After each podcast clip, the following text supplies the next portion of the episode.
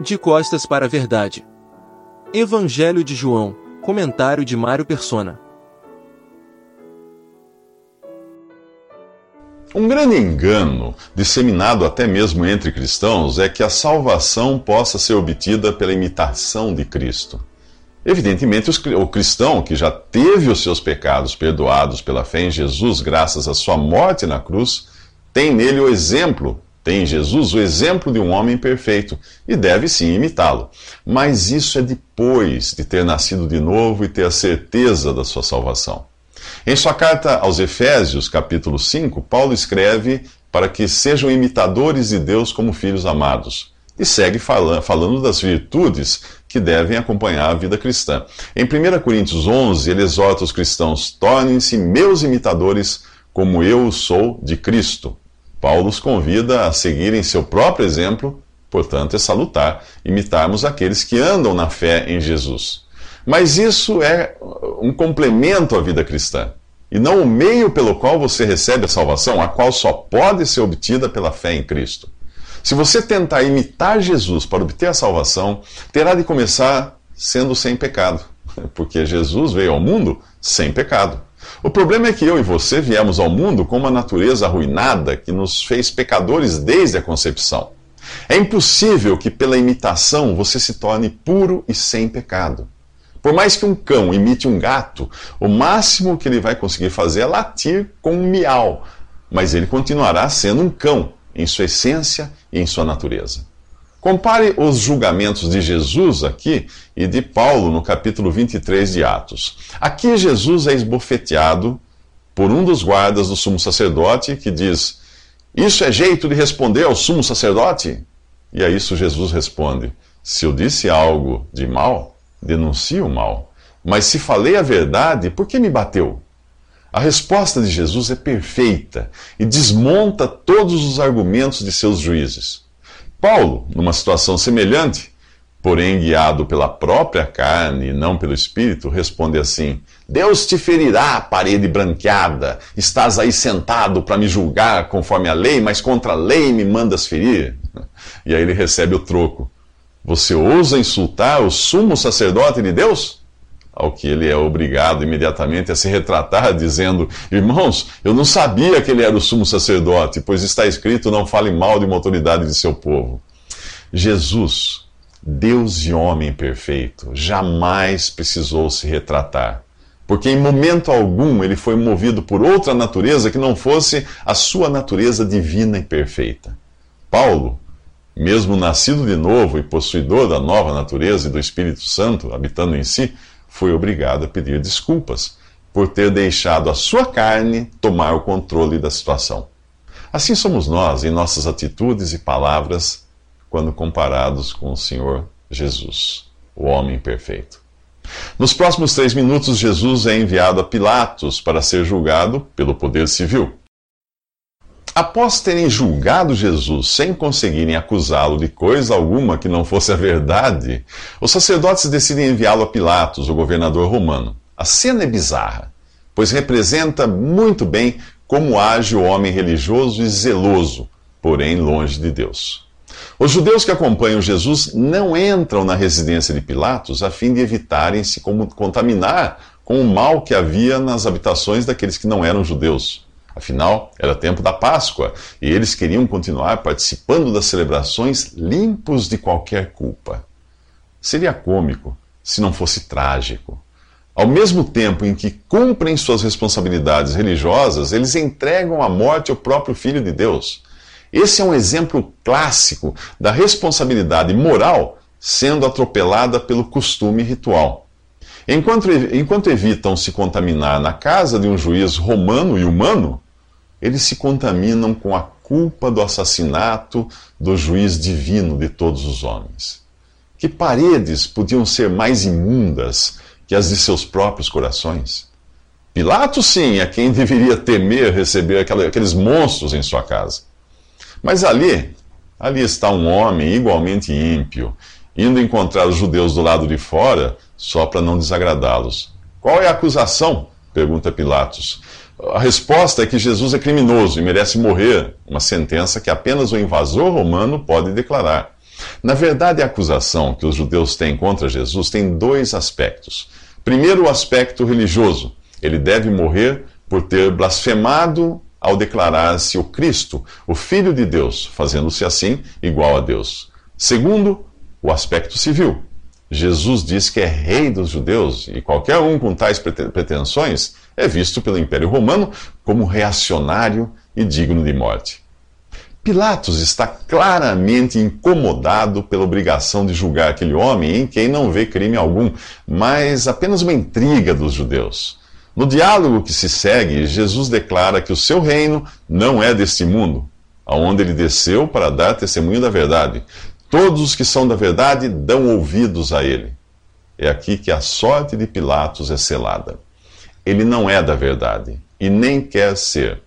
Por isso, ao perguntar o que é a verdade, ele não espera pela resposta, ele dá as costas para Jesus e volta-se aos judeus com os quais quer manter boas relações. Pilatos é político. Na última tentativa de livrar Jesus da morte, ele oferece cumprir o costume de soltar um prisioneiro por ocasião da Páscoa, uma espécie de indulto governamental. Mas os judeus não querem Jesus solto. Eles preferem que Pilatos solte um criminoso, Barrabás, e Jesus? Que seja crucificado. Se você já escutou a frase a voz do povo é a voz de Deus, saiba que ela não está na Bíblia. Nesta eleição democrática, ocorrida há dois mil anos, a voz do povo vota em Barrabás. Nos próximos três minutos, a humanidade revela qual é a sua real intenção para com Deus: livrar-se dele. Chegamos agora ao capítulo mais solene, não só desse evangelho, mas de toda a história da humanidade: a morte de Jesus. Ele já havia indicado que se o grão de trigo apenas caísse na terra, de nada adiantaria, pois ficaria só, mas se morresse, germinaria e daria muito fruto. Por isso, Jesus deve morrer. Porém, ao mesmo tempo em que ele deve cumprir o propósito de, de, sua vinda ao mundo, os seres humanos devem revelar sua real disposição para com Deus, livrarem-se dele. No capítulo anterior, Jesus diz a Pilatos que aquele que o tinha entregado ao governador romano era culpado de um pecado maior, portanto, deve existir uma escala de culpabilidade conforme a gravidade do mal. Nesse capítulo atingimos o ápice dessa escala de maldade. O homem está prestes a livrar-se de Deus, não apenas conceitualmente falando, mas de uma maneira prática, cruel e cabal. Ao menos ele pensa que pode conseguir isso para perpetuar-se no poder como Deus e Senhor de seu próprio destino. Ao longo das eras, Deus tratou com o homem de diferentes maneiras. Chamamos a isso de dispensações. No Éden, ele lidou com o ser humano em um estado de inocência e o homem falhou ao querer livrar-se de Deus. A palavra pecado significa viver independentemente de um elemento regulador.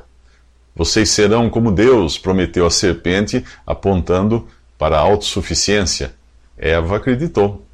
No período que vai da queda do homem ao dilúvio, Deus tratou com a humanidade em um estado de consciência o ser humano agora conhecia o bem e o mal, embora fosse incapaz de fazer o bem e evitar o mal. Abra o jornal e você verá que é assim até hoje. No Éden, o homem tentou dispensar a Deus e ocupar a sua vaga. Não deu certo.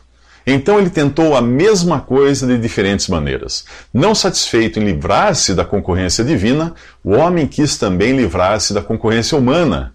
Caim matou seu irmão, tornando-se juntamente com seus descendentes, pioneiro em muitas coisas. Foi o primeiro, o Caim foi pioneiro no homicídio e fundou também a primeira cidade, sendo também o primeiro a dar nomes de pessoas às coisas feitas pelo, pelos homens, como cidades, ruas, praças. A sua cidade ganhou o nome de, de, o nome de seu filho Enoque. Lameque, descendente de Caim, foi pioneiro da poligamia e do homicídio em defesa própria e seus três filhos inventaram a pecuária, a música e a tecnologia. O homem fincava, assim, a sua bandeira no mundo e o adornava para viver nele confortavelmente, porém sem a intromissão de Deus. Enquanto isso, Adão e Eva tinham outro filho, chamado Sete, de quem nasceu Enos, que significa frágil ou mortal. Foi nessa época que se passou a invocar o nome do Senhor. E é dessa linhagem que veio Jesus, o Salvador do mundo.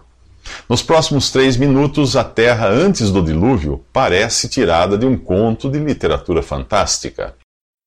A Terra antes do dilúvio é de causar inveja em qualquer autor de literatura fantástica. Era um planeta totalmente diferente. Não chovia, uma névoa só que regava as plantas. As condições atmosféricas de radiação solar e menor degradação genética permitiam que a sua população, que era vegetariana, vivesse por quase mil anos. Sim, vegetariana, porque a carne só seria dada por alimento após o dilúvio.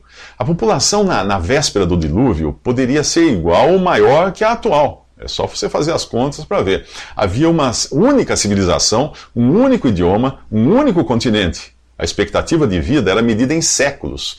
E, a, e, as pessoas transmitiam, assim, verbalmente, de primeira mão, séculos de conhecimento também. O pai e o avô de Noé eram contemporâneos de Adão, que lhes contou, obviamente, o que aconteceu no Éden.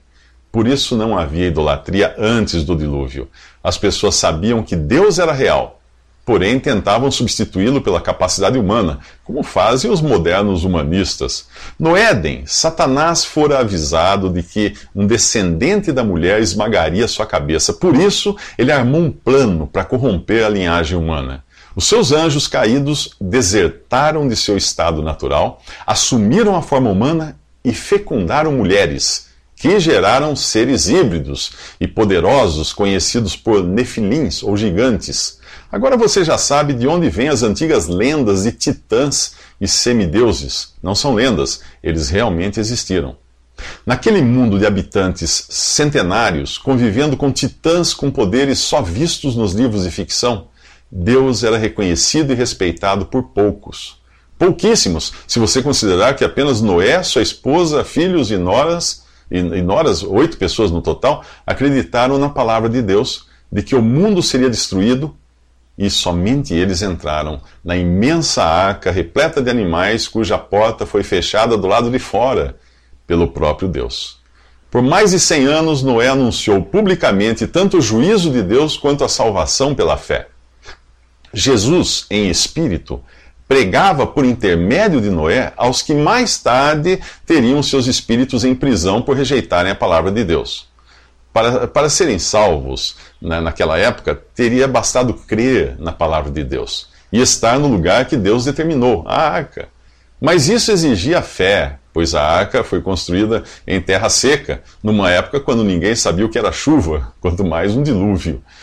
Hoje Deus avisa que este mundo será mais uma vez destruído, só que por fogo. Desta vez a salvação está numa pessoa, em Jesus, o Filho de Deus, o único sobre quem o fogo do juízo divino já caiu. Para ser salvo de uma enchente, você precisa flutuar sobre ela. Para ser salvo do fogo, você precisa estar onde ele já queimou.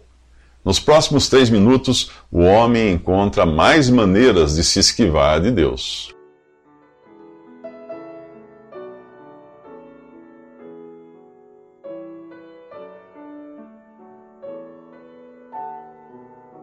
Visite respondi.com.br. Visite também 3minutos.net.